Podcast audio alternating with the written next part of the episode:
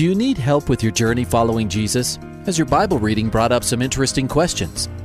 Um, I, I, I need a prayer request. Is I've heard um, pastors talk about you can't get to heaven just with good deeds. I was just wondering what you guys think. Is, the, is there a correlation between the seventh trumpet and Revelations as the last trumpet, or is he talking about some other trumpet? Finally, a place to get answers. We're ready to take your prayer request and answer your Bible questions. Call in at 303 690 3000. Let's join Calvary Live right now. Welcome to Calvary Live. This is Pastor Eric Cartier at Rocky Mountain Calvary in Colorado Springs. I hope that you're having a great Friday afternoon. The number to call is 303 690 3000. 303 690 3000. Also, you can send me a text 720 336 0897. The heart and purpose of Calvary Live is to give you an opportunity to ask questions about the Word or things that are going on in your life. Also, if you need prayer, we'll get into God's Word together and go to God's throne room uh, together. So, really, if you have a question where you're like, man, I really would like to talk to a pastor and ask a pastor, this is your opportunity. So, 303 690 3000, 303 690 3000. Also, you can send a text. A text is a great way to be part of today's program, 720 336 0897 and you can text and it'll come directly to me a question prayer request. Again the number 303-690-3000 to text 720-336-0897 i'd like to start today's show with a verse out of ecclesiastes chapter 4 uh, verse 6 it says better is a handful with quietness than both hands full together with toil and grasping for the wind what Solomon is really speaking to is a life of contentment. And so many times we're longing for more and we're striving and we're toiling and we're not content and quiet with what God has given to us. It's better to have less and be content than to have both of your hands full and striving and longing for more. Paul wrote to Timothy and he said that uh, godliness with contentment is a great gain. And so may God allow us to be thankful this afternoon, to be content with what He's placed in our lives uh, instead of striving and longing uh, for more. Again, you're listening to Calvary Live. This is Pastor Eric Cartier at Rocky Mountain Calvary in Colorado Springs. The number to call is 303 690 3000. Let's go to George in Evans, Colorado. George, welcome to the program. Thank you. Thank you. Yes, Pastor, I have a question about uh, when the Lord says, or the Bible says that the meek shall inherit the earth. Um, is it the new heaven and the new earth? Because this one's going to be melted and washed away, they said, right? Yeah, correct. Uh, Peter wrote and said uh, that this earth will uh, be burned up. Um, so there's a couple of thoughts. Uh, in Revelation 20, uh, we see Jesus' return and him ruling and reigning for a thousand years uh, prior to the earth being destroyed. And it oh, says yeah. that, that the saints will reign with him. Uh, and so that could be referring to that thousand year period when we reign with Christ. Um, and then in Revelation 21, we see a new heaven and uh, a new earth. And so right. I think it does point to um, that millennial kingdom and the new heaven and new earth. Okay. Thank you very much. That clarifies it a lot. You bet. God bless you, George. Okay. God bless you. See you later. See you. Mm, bye bye. You're listening to Calvary Live with Pastor Eric Cartier. The number to call 303 690 3000. If you've got a question about a section of scripture or things that are going on in your life, also you can send a text 720 336 0897. Let's go to Chris in Loveland. Chris, welcome to the program. Hey, thank you very much. Uh, my question is uh, I'm looking for a good uh, biblical answer to um, how the, the many people that never heard about Jesus Christ, born and died without hearing about him, whether they were born in different you know continents anciently where they just didn't have a chance uh, to ever hear the gospel or hear about Jesus Christ, how do they get salvation through Jesus Christ? Do you have any good passages yeah. that help clarify that? Yeah, that's a good good question. Um, and in Romans uh, chapter 1, it talks about uh, God's attributes being revealed through uh, creation. Uh, Revel- Romans 1:20 says, "For since the creation of the world, his invisible attributes are clearly seen, being understood by the things that are made, even his eternal power and Godhead, so that they are without excuse." So there is that revelation of God through creation, or if someone were to re- reject God, then they would be held accountable uh, for that. But then also, I think deeper with this question is is ultimately uh, we don't know. Uh, we don't know uh, revealed through Scripture um, how all this plays out in God's economy. We do know that God is just and He makes just judgments and righteous judgments. Uh, but specifically, um, you know how that is handled by the Lord, I think we'll ultimately have to wait and see. Got it. Well, at least I don't feel bad for missing something obvious. yeah, it's a it's a really good question. God bless you, Chris. Thank you. You're listening to Calvary Live. The number to call is 303 690 3000. 303 690 3000. Also, you can send a text 720 336 0897. Uh, A text that has come in. Um, uh, let's see, sorting through these texts a little bit here. All right. Let's go back to our phone lines. Sorry about that. Let's go to Andrew in Harrisburg, Pennsylvania. Andrew, welcome to the program. Andrew, are you there? All right. Let's try that one more time. Andrew in Harrisburg, Pennsylvania, on line one. All right, Andrew, it looks like we lost you. Feel free to give us a call back. The number to call is 303 690 3000. 303 690 3000. Also, you can send a text 720 336 0897. All of our lines are open, so if you've got a question about the word or a particular doctrine or things that are going on in your life, uh, feel free to give me a call. Love to be able to take prayer requests as well. If there's a challenge in your marriage or things that are going on uh, with your kids, 303 690 3000. Or you can also send a text 720 336 0897. Let's go to Natalie in Lakewood. Natalie, welcome to the program. Hey, how's it going? Good. How are you doing? Good, doing really well. Um, my question is this uh, I was wondering why, so I've given my life to the Lord, and He's my number one priority. And often, I'm 24, so often I desire, I still have the desire for a partner. And yeah. I know that when I admit that to other believers, there a lot of the immediate response is that I haven't given my all to the Lord. But I truly feel like I have. I mean, I'm always going to be giving my life to the Lord in different ways and Mhm. surrendering. Yeah. And my question is just why do I still have that desire? Will it be met? Yeah, it's it's a good question, and I think that you still have that desire because it's God's will for you to get married. Um, you know, marriage is a good thing, and the Proverbs say that uh, he who finds a wife finds a, a good thing, and that the Lord writes His will upon our hearts. Uh, and Philippians chapter one uh, tells us that that that God works within us to will and do His uh, good pleasure.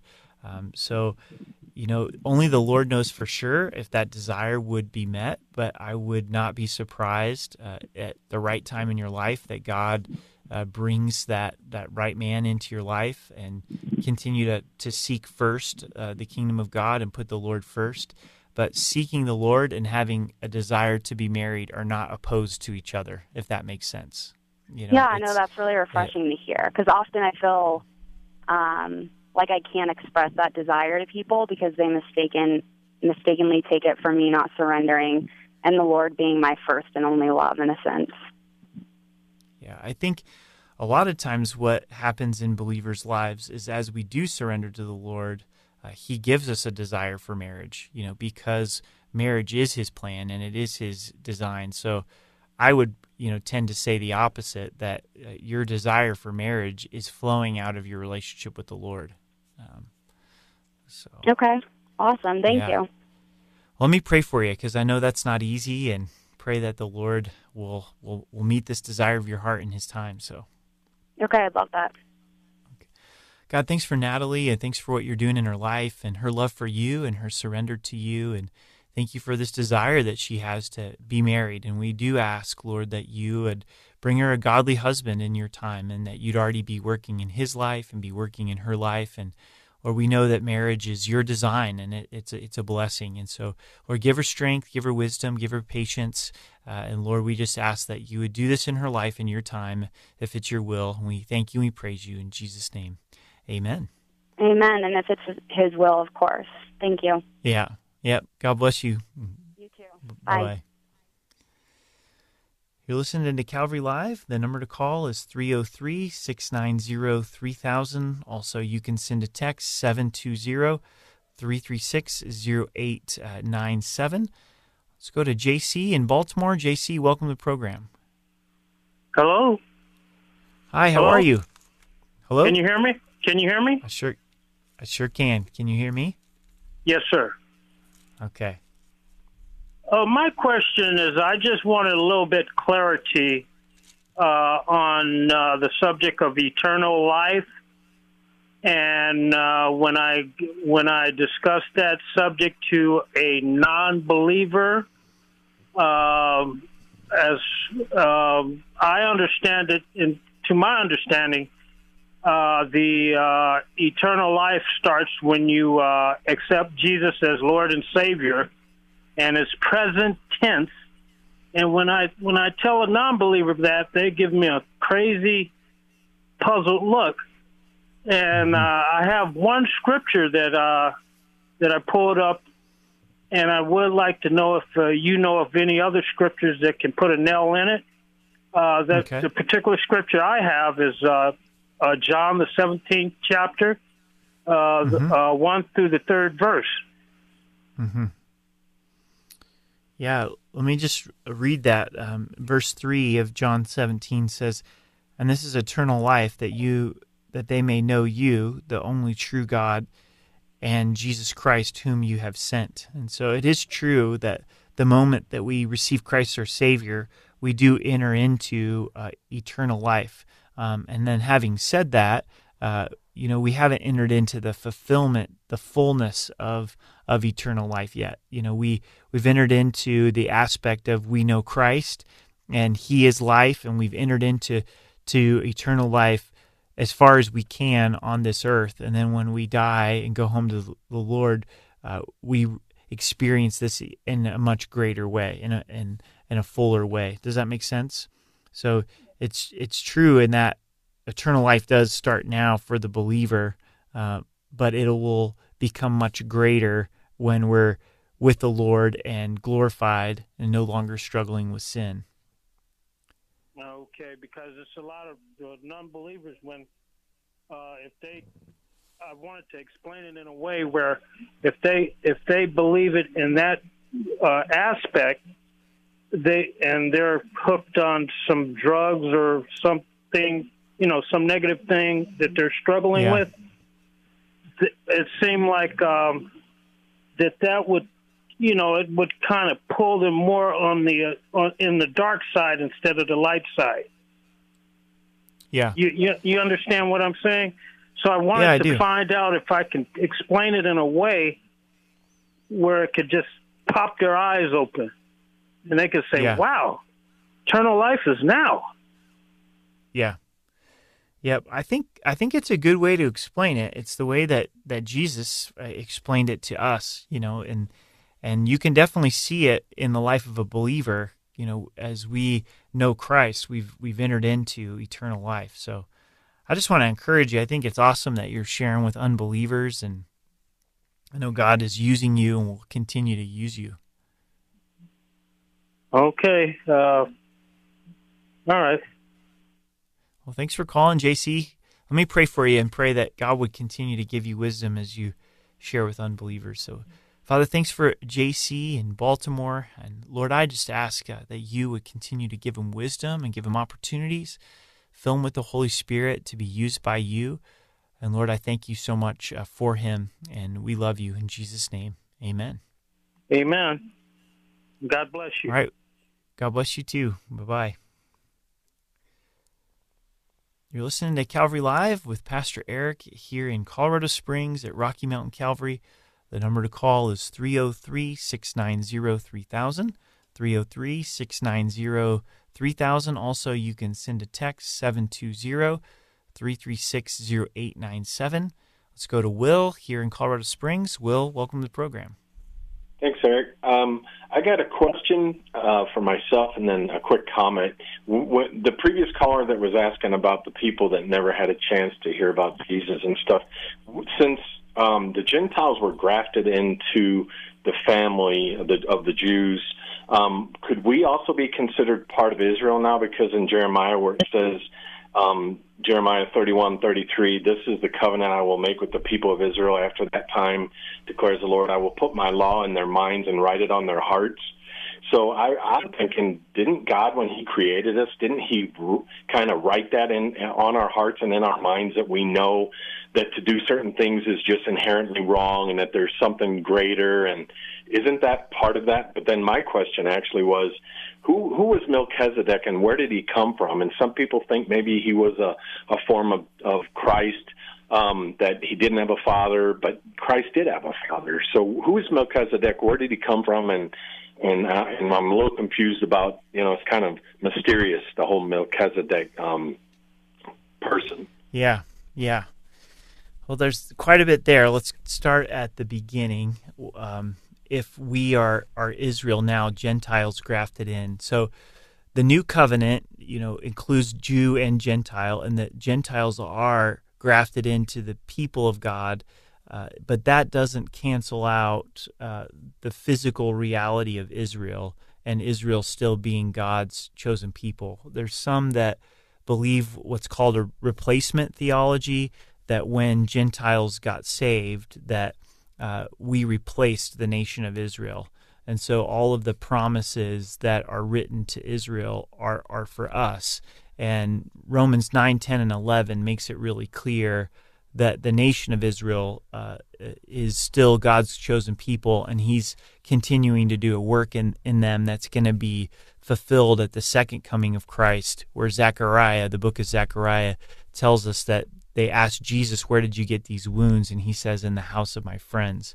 So I, I don't know if that's helpful with the nation of Israel, is we're grafted in, but it doesn't cancel out the physical, literal existence of Israel and them being God's chosen people. Right. Um, yeah, and, I know that they're set apart and they're set aside, and and there's certain all those blessings and stuff were specifically for Israel. But I was wondering more so about him putting the law on the people's minds yeah. and writing it on their hearts. So that passage in Jeremiah 31 is a prophecy about the new covenant of when we receive Christ as our Savior and the Holy Spirit comes and lives inside of us, and God writes His will upon our hearts uh, as believers, writes His law upon our hearts as, as believers, and really contrasting the difference of the law being outward. It was written on stones, uh, and yet the new covenant is written upon our hearts and it's a result of happens when the Holy Spirit's in us. In the old covenant, they never had the Holy Spirit living inside of them. So I do think Jeremiah 31 is a little different than our conscience. You know, everybody's born with a conscience that also does guide us, but this is even greater when we're born again. Now we have the Holy Spirit writing God's law on our hearts. That makes sense. Okay. I don't want to take up too much of your time. I could take the answer on Melchizedek off the air if you want. No, I I got time. Let's let's try that as well. So there is long and short there is mystery about Melchizedek. We don't know where he came from. When we're reading the book of Genesis, uh, he just walks onto the pages of uh, the Old Testament.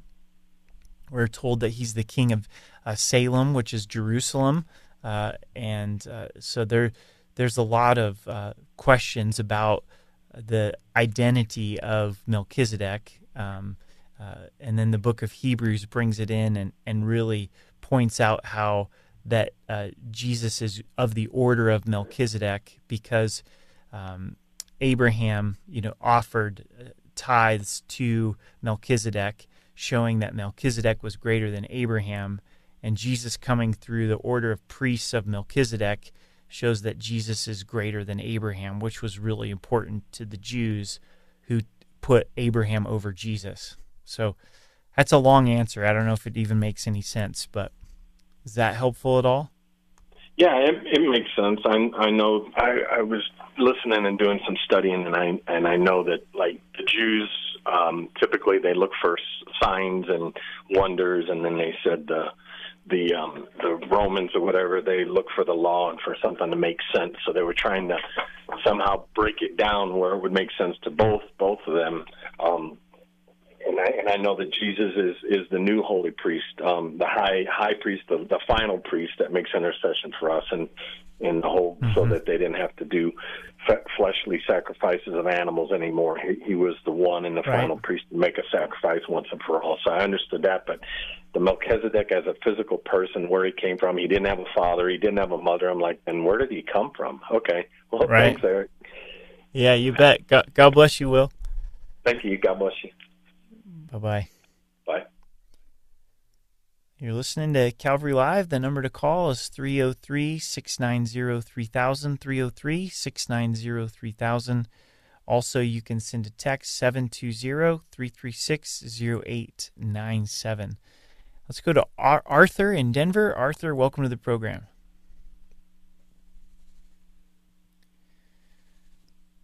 Arthur, are you there on line two?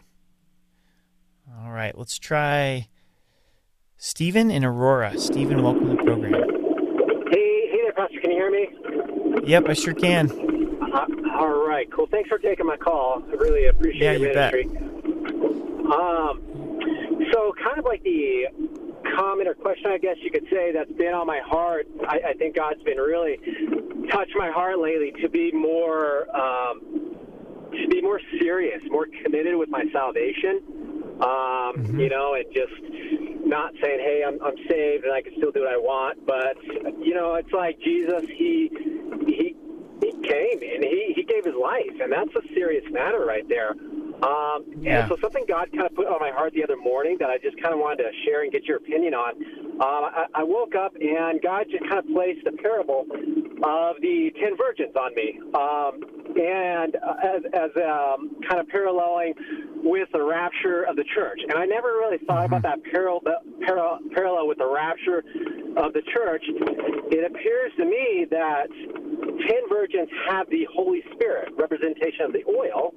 Um, ten didn't. Now, the ten that didn't have the Holy Spirit, they thought they were saved. They thought that they were going to be going to the uh, the bride in with the the the, the groom. Uh, Jesus mm-hmm. came, and they didn't weren't filled with the Holy Spirit. Um, so mm-hmm. I started thinking, wow, I wonder how many and myself included, sometimes I really got to think about myself. I wonder how many Christians are out there saying, "Yeah, I'm a Christian. I'm cool. Um, you know, if the rapture were to come, I know I'm a Christian, but they're not serious. Would they really be uh, taken in the rapture? Would they left if they're not filled with the Holy Spirit? You know, and, and so, what do you think about that parallel? Do you kind of see that as being a rapture parallel, kind of with the yeah. convergence? I think it does point to the rapture and I think that the oil does point to the symbol of the Holy Spirit. Um, and I would kind of look at those that don't have the, the oil, you know, aren't truly saved. They they have never really fully surrendered themselves uh, to the Holy Spirit to uh, be saved and and to be the child of God. Um, so I think you're on the right track there uh, with that yeah. and so and, it, and it, it occurs to me that they they think that they they are saved because they say, "Hey, we're virgins," you know. So it's not like it's someone in the world that says, "Hey, I don't care about that Christianity thing." These people actually they're they're they have the knowledge of it, um, but it's almost like they're just messed around. And yeah. um, you know, and, and so God just really laid, laid that on my heart the other morning, and He said, "Hey, are you messing around?" if I were yeah. to come, would you be taken with me just because you think you're saved, you know. Yeah. Um, and that just really kind of, you know, hit, hit home for me, you know. I just kind of wanted to share that and Yeah. You know, Stephen, I just that. want to encourage you. I think that God uh, is doing a great work in your life, you know, and it, it sounds like to me the Spirit's really awakening you and, and encouraging you to uh, surrender to the Lordship of Christ. And that's a great Yeah, thing. amen. You know, it's, it's, it's really cool what God's doing in your life.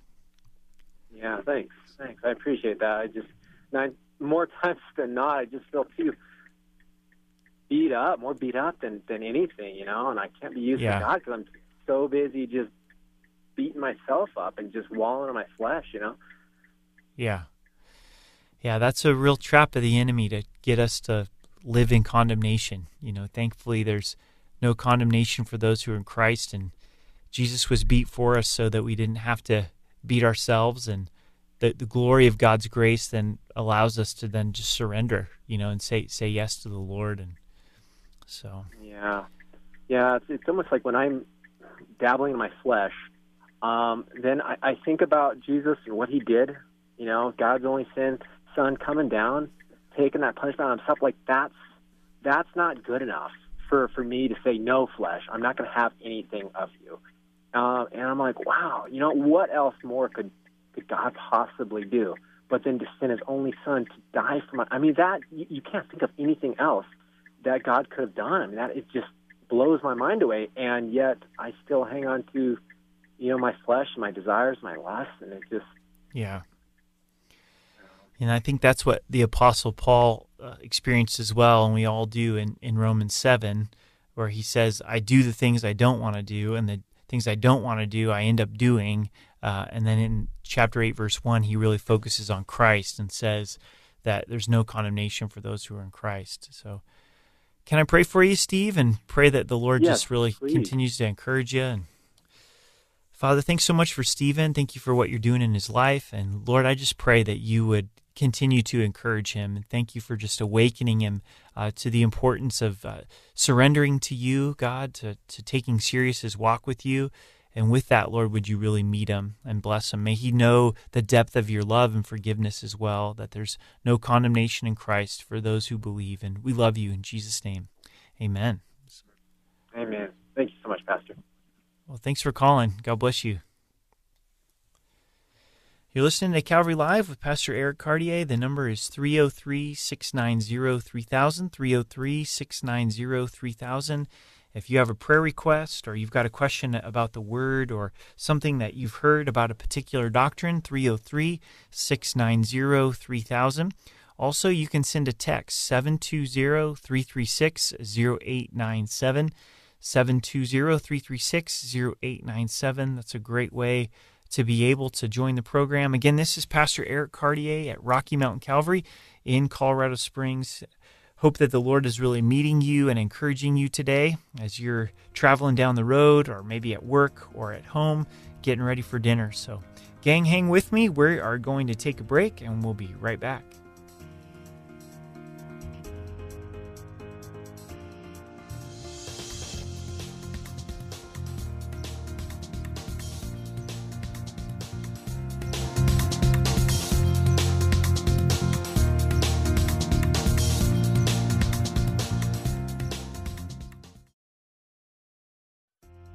Welcome back to Calvary Live. Give us a call at 303 690 3000 or text us at 720 336 0897. Let's join Calvary Live right now. Welcome back to Calvary Live. This is Pastor Eric. The number to call is 303 690 3000, or you can send a text 720 336 0897. Let's go to Josh in Harrisburg, Pennsylvania. Josh, welcome to the program. Uh, my question is I was watching Jesse Duplantis, and he was talking about tithing and giving, and a lot of it made sense to me, except one part, and that was the sowing the seed. And I obviously I couldn't talk to the TV to ask, so I wasn't sure what he meant by that. Like, Can you Yeah. help me understand it? Yeah. So I think uh, a lot of times when uh, Christians use this phrase "sowing the seed," uh, in especially in terms of giving, it's uh, the the money that's given or the time that's given or the gospel being in- invested uh, is the seed that's planted, and when that is planted, uh, then God, by His grace, will hopefully you know provide then uh, a harvest. Um, and so I think that you know sowing a seed is is that expression or that visual image of here I am investing in the kingdom, uh, and so with that uh, is going to c- come some fruit. Um, and and so you know one of the things that is important for us to realize with giving is God calls us to give um, and instructs us to give throughout Scripture, but we're not giving in order to get some kind of monetary blessing in return. Um, there's a spiritual blessing that God brings into to our lives, but you know some teachers would tell you, you know, if you if you give, then it's a guarantee from God that you're going to receive a hundredfold. So you know, sow the seed, you know, sow ten dollars, and and in faith you're going to receive a hundred dollars back uh, in in return. Um, and so you have to be careful with some of those uh, uh, teachers that really uh, teach a prosperity gospel or uh, say, you know, if you give financially, then this is all the money that's going to come back to you. So does that make sense? It, it does. Um, it does and it doesn't. I still have more questions. So if I'm Yeah. believing to um, be debt free, to have my wife's uh, student loans paid off, to um, I don't know, pay off our house. If Yeah. I help somebody else with their student loans, or if I help somebody else with their house, it's not like a, it's not like a direct connection, right? It's not like a, like Correct. You're you're you're right. That yeah, I don't see anything in scripture that tells us, you know, if we're if we help out someone else with with their student loans, then then God's going to pay off our student loans. Like we would want to give because we felt led to and we wanted to help them out with no expectation of financial return, if that makes sense. So scripturally, does it does it speak about? Because I haven't read this when I read the Bible. I haven't I haven't found the spot where it jumped out at me, and I was like, ah, yes, this is the sowing the seed part that he was talking about. Right. So is that is that in there somewhere that it that I could read it and pray on it and reflect on it? Yeah. So the there is a parable of the sower, um, and it's talking about the word of God, uh, not financial giving. Um, and let me uh, pull up that uh, reference for you, and I'll get that to you. Um, the parable of the sower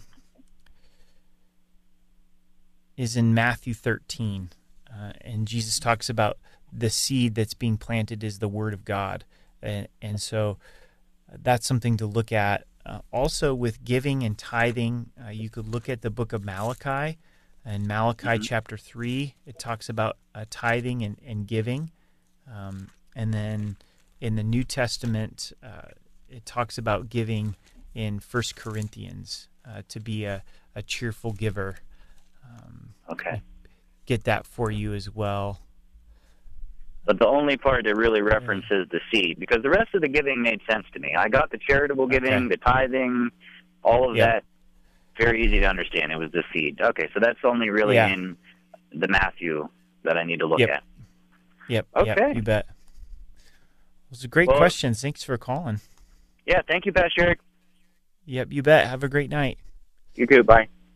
Bye bye. You're listening to Calvary Live with Pastor Eric Cartier. The number to call is 303 690 3000. 303 690 3000. Let's go to Rudy. Uh, Rudy, welcome to the program. Hi, good evening.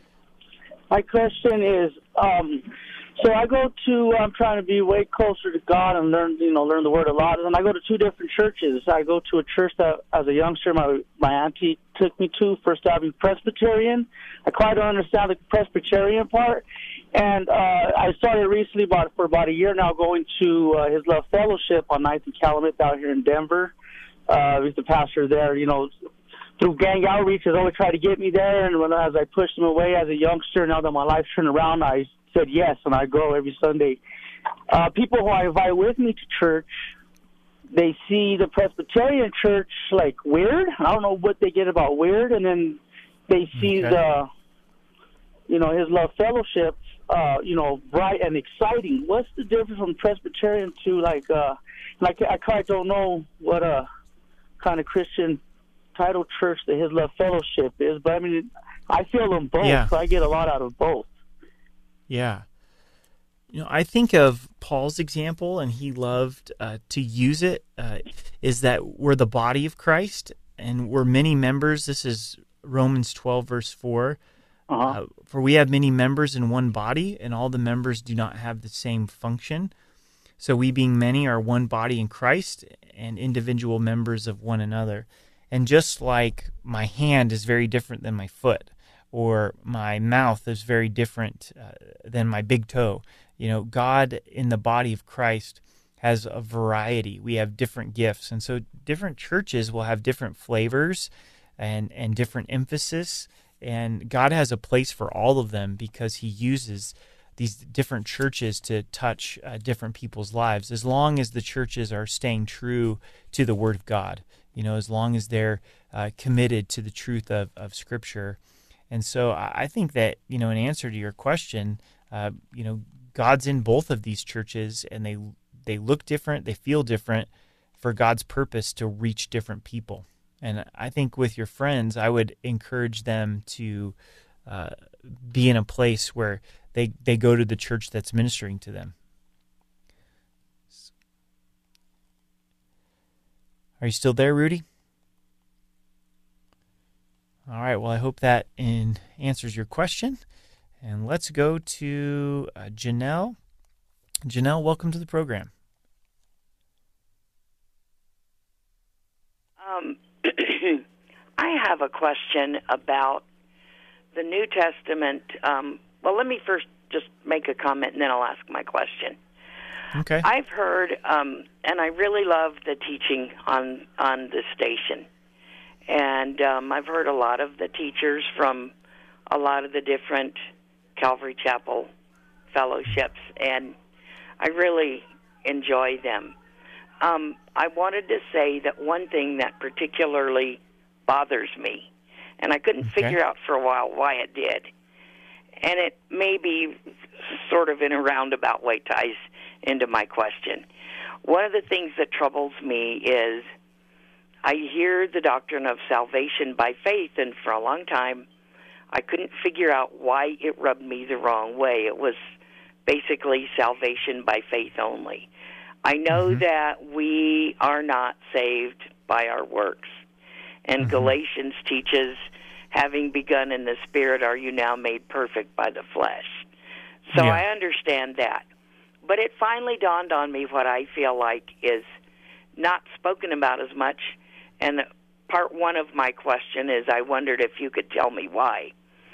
Um, I hear I hear pastors over the radio pray with people in the congregation who are seeking salvation. And I've been a Christian for years and years, so I'm asking this as a believer. What troubles me is the lack of emphasis when people are prayed for, the lack of emphasis on repentance. Because I don't, um, if, if we don't have a godly sorrow for our sin, and if we don't turn away from it, we're going to just fall right back into it again. And so I understand that salvation is is you know Ephesians says by grace are you saved through faith, but um, the Bible says faith without works is dead.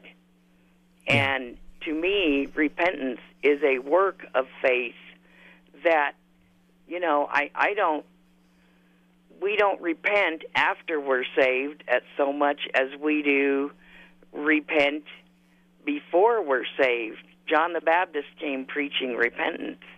and people were baptized to John's baptism, but then they were saved, you know, at a at a later point when they believed on Jesus. So I'm I'm really troubled by this lack of emphasis in the churches on repentance and not just the Calvary chapels but everywhere. And I Yeah. was wondering if you could shed some light on that for me, but my real question is coming up after that. Oh, you got another one for me, huh? We're just warming up. Yeah. uh, that's funny. So, uh, John the Baptist, Jesus, and the disciples all uh, preached repentance. Uh, and so, repentance is a change of mind and a change of direction. That when a person's saved, we're turning from sin and we're turning to Christ, believing in his free gift of salvation, inviting him to be the Lord of our life. So, to me, it's not a, a, work that we do to earn or receive salvation. It's part of the process of coming to Christ to be saved. Um, and also in Romans, it tells us that the kindness of God leads us to repentance. So it's the gospel, it's the work of Christ that leads us to that place of saying, I'm turning from sin and I'm turning to, to Christ. And you know, one of the things I think you may find is as you're listening to a pastor give the gospel, is there may be the message of repentance, and he may be using words like turn from sin, which does mean repentance, and so that's a that's a possibility uh, as as well. Um, uh, but if you're wondering, is repentance important? Yes. Is repentance what takes place when someone receives Christ as their Savior? Yes. Um, and so, so now let's go to your second question. Since Um, we're just warming my up. second my second question is that I keep reading in the New Testament about the concept of adoption.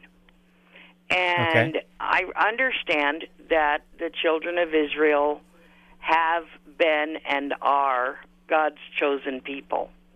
And I understand that a lot because of Romans and the teaching in Romans, etc., that they still are. I don't believe in replacement theology.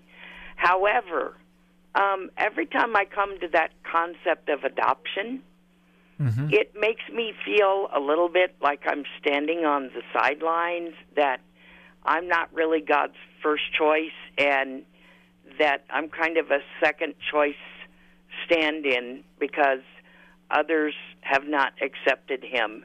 And I don't know um, why it is exactly that I feel that way, but I do. And I can't understand. Um, I can't understand why are we not all the children of God by faith on the same level.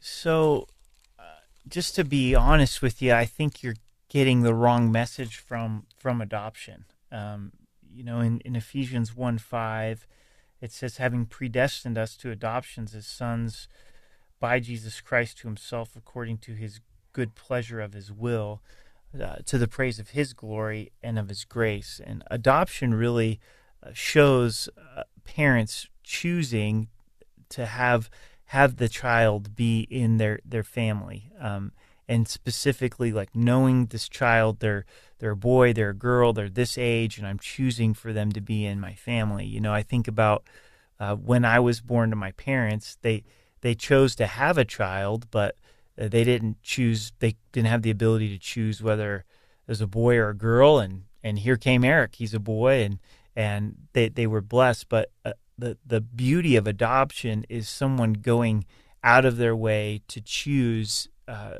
to have them be in their family. So I think when you read the truth of adoption in scriptures, it should resonate of, of God's great love for you that He chose you to be to be His daughter. Does that does that make sense?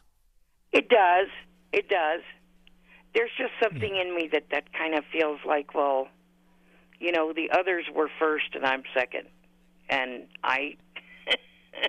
Yeah. I don't. Is there? I, I uh, if I see, I was never able to to have children, so okay. if I would have been able to adopt, which for various reasons I was not, but if I had been able to adopt, I I would have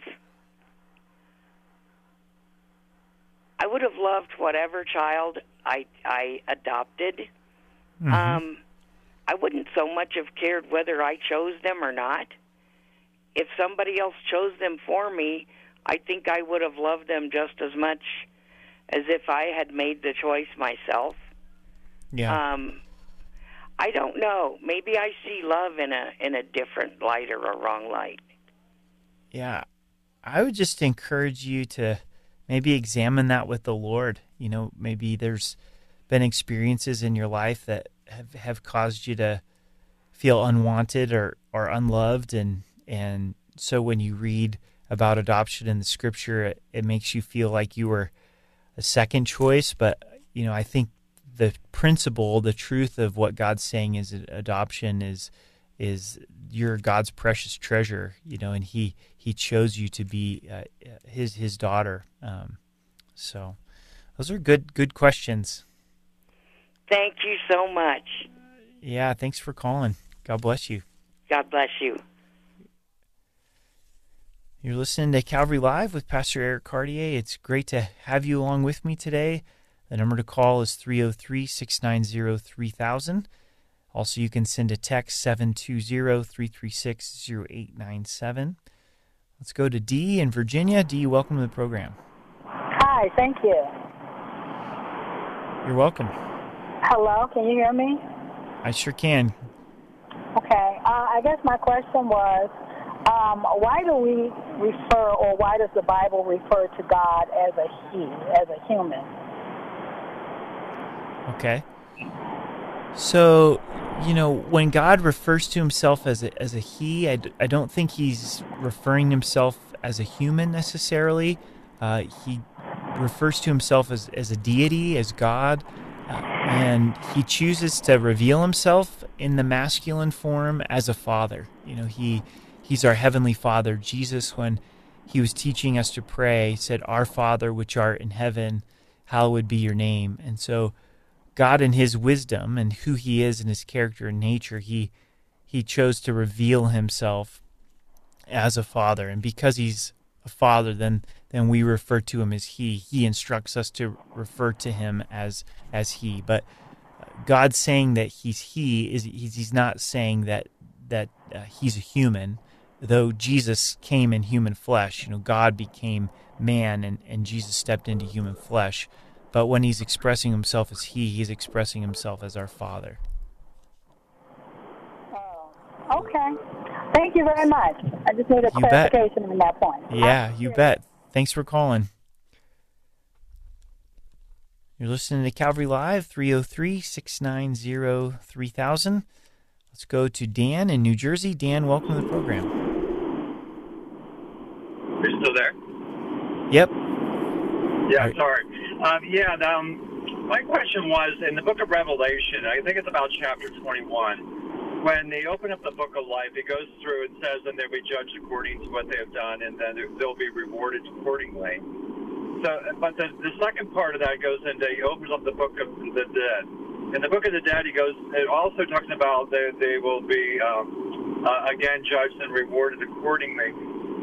Aren't the people in the book of the dead actually uh, destined for hell? And so, what would be that reward? What, is there some type of something that the Bible refers to, like almost like there's a layer in hell, or is there, is there something else that that uh, would define what that means? Yeah, let's take a look at it together. Um, it's Revelation 20, uh, verse 11 says, Then I saw a great white throne, and him who sat on it, from whose face the earth and the heaven fled away, and there was found no place for them. And I saw the dead, small and great, standing before God, and the books were opened. And another book was opened, which is the book of life, and the dead were judged according to their works by the things which are written in the books. The sea gave up the dead who were in it, and death and Hades delivered up the dead who were in them, and they were judged, each according to his works. Then death and Hades were cast into the lake of fire. This is the second death. And anyone not found in the book of life was cast into the lake of fire. You know, so as I read through that, I don't see anything uh, for reward uh, for those who aren't in the book of life. That uh, they're being judged by their own works. You know, as you referred to the the book of the of the dead, um, and so I don't know of any reward that would be given to those that are cast into the lake of fire. Okay, so the so the aspect of that they're being judged according to what they've done. This, Right. that they're they're already being. And I, I guess my my whole thought is they're already being cast into hell anyways. Why would you know? It's like you know you didn't believe that's what it is. Why do I have to go through all the aspects of saying, okay, you didn't do this, you didn't do this, you didn't do this. You know, in the book of life, I get it because there there would be a reward, right? I, I believe in Jesus Right. Christ, and you know, following Him as Lord and Savior, I'm going to be there. Um, Yep. And I re- understand if I did more, then I'd probably be rewarded differently in heaven than than or if I did less. So the I get your question with them being judged by their works. I think it's those going before God saying it's not just for you to send me to hell. I was a good person. And so then God opens up the law and, and says, "Well, here's the standard in which you're you're judged by from a legal legal sense and then here's what you did. Here's your here's your works and this is why hell is the just judgment for you." Um, You you rejected Christ. He's the one that paid the price for your sin, but then also, you know, the wages of sin is death. You know, the penalty for all of your works is your your spiritual separation uh, from me for all of eternity. So that's why I think it goes through the works is so that no one's without excuse. They're without excuse. No one could say it was unjust that I was sent to hell. Right. So And so they so if they were a better unbeliever, there's nothing. There's no. They're going to get the same punishment no matter what. I mean, it's it's going to be equal punishment. It seems that way. Yeah. Yeah. Okay. Okay. That, that's always kind of mystified because I always kind of looked at that and so I wonder what he meant by that. What is he looking for Yeah. that? Yeah. Good. Yeah. Well, I appreciate your time and have a great um, great holiday weekend. You too. God bless you, Dan. You too. Bye. Bye bye. Let's go to Ellen in Baltimore. Ellen, welcome to the program. Yes, hi, and that's Eileen. I know that Eileen. uh, Sorry it's about that. raining here, so the the it might be a little staticky. I'm not sure. Um, I can hear you perfectly fine, though. I have a brother who has been evicted from his home because of hoarding, and he lives Okay. in California. I've been helping him out, and I'm going to bring him back east here in Maryland so he can get some help. So um, I just wanted to pray for not only for him, but for all those who do are afflicted with this problem of hoarding, where sometimes they even lose their life. Um, Yeah. So uh, I'd like to pray for not just for him, but for others who are in the same the same situation. And sometimes some of them are in worse situations where they're actually out on the street and they're homeless. And he's not homeless. I I have him in a hotel right now, so um, till he can come here. Okay. Yeah, definitely. Let's let's pray for your brother and for others that are in this situation. So Father, we thank you for your love for us and you tell us in your word to cast our burdens upon you because you care for us and Lord, I, I pray for her brother, Eileen's brother, Lord, and that you would minister to him in this and or whatever is causing him to, to hoard things, Lord, that you would unlock that inside of his soul and and just help uh, Eileen to have guidance in getting him help, and even through this whole process that they're going through uh, right now uh, to get her brother to, to Maryland.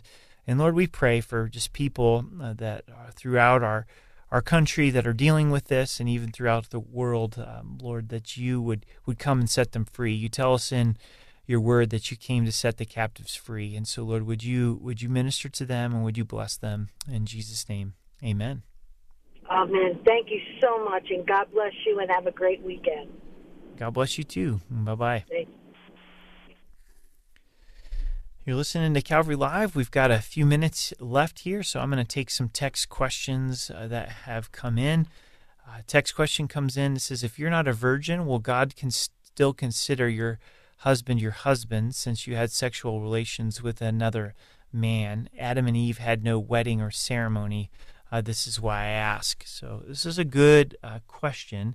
And yes, God does consider your husband to be your husband, uh, even if you weren't a, a, virgin when you got married, uh, because we do see the importance of a wedding ceremony where God uh, gives to us a, a wedding ceremony.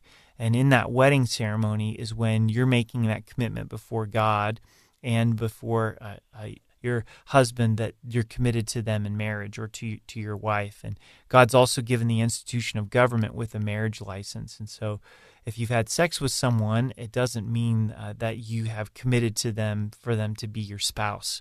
Um, and so there is a, there is a difference there. So you don't need to be uh, living in bondage um, and and feeling like uh, uh your husband is not your husband. So. Thanks for sending in that text question as well. Another text that comes in says, Does the Holy Spirit te- speak to us? If so, how does he speak? Is it a feeling, a voice, or something else? Um, and so the, the Spirit does speak to us. Uh, we're told to walk in the Spirit. Uh, we're told to not grieve uh, the Holy Spirit. So, this is a good question of, of how the Holy Spirit uh, speaks to us. Many times it is a still small voice, not, a, not an audible voice of uh, an out loud hearing the voice of God, but a still small voice in our heart uh, that will direct us uh, to do things or convict us of things that we are doing wrong. Um, and so it can be difficult to discern is this the voice of the Holy Spirit? Always the Spirit's going to line up with the character and nature of Jesus and is going to line up with uh, the Scripture. So if we ever think that the Holy Spirit is speaking to, to us uh, in a way that contradicts Scripture. Obviously, that that's our emotions and not the Spirit of God that is speaking to us. Uh, many times in, in my life, um, when I hear the Spirit speaking to me, um, it's clear, uh, or most of the time, it's clear that it, it's different than my emotions. That that the Lord is speaking to me. That He is convicting me or planting this thought uh, in my heart and in my mind. So pray that the Lord would uh, really give you wisdom in hearing the Holy Spirit's voice. Thanks so much for listening to me. Hope you have a great Labor Day weekend. God bless you so much. We'll see you back here next week with Calvary Live. Bye bye.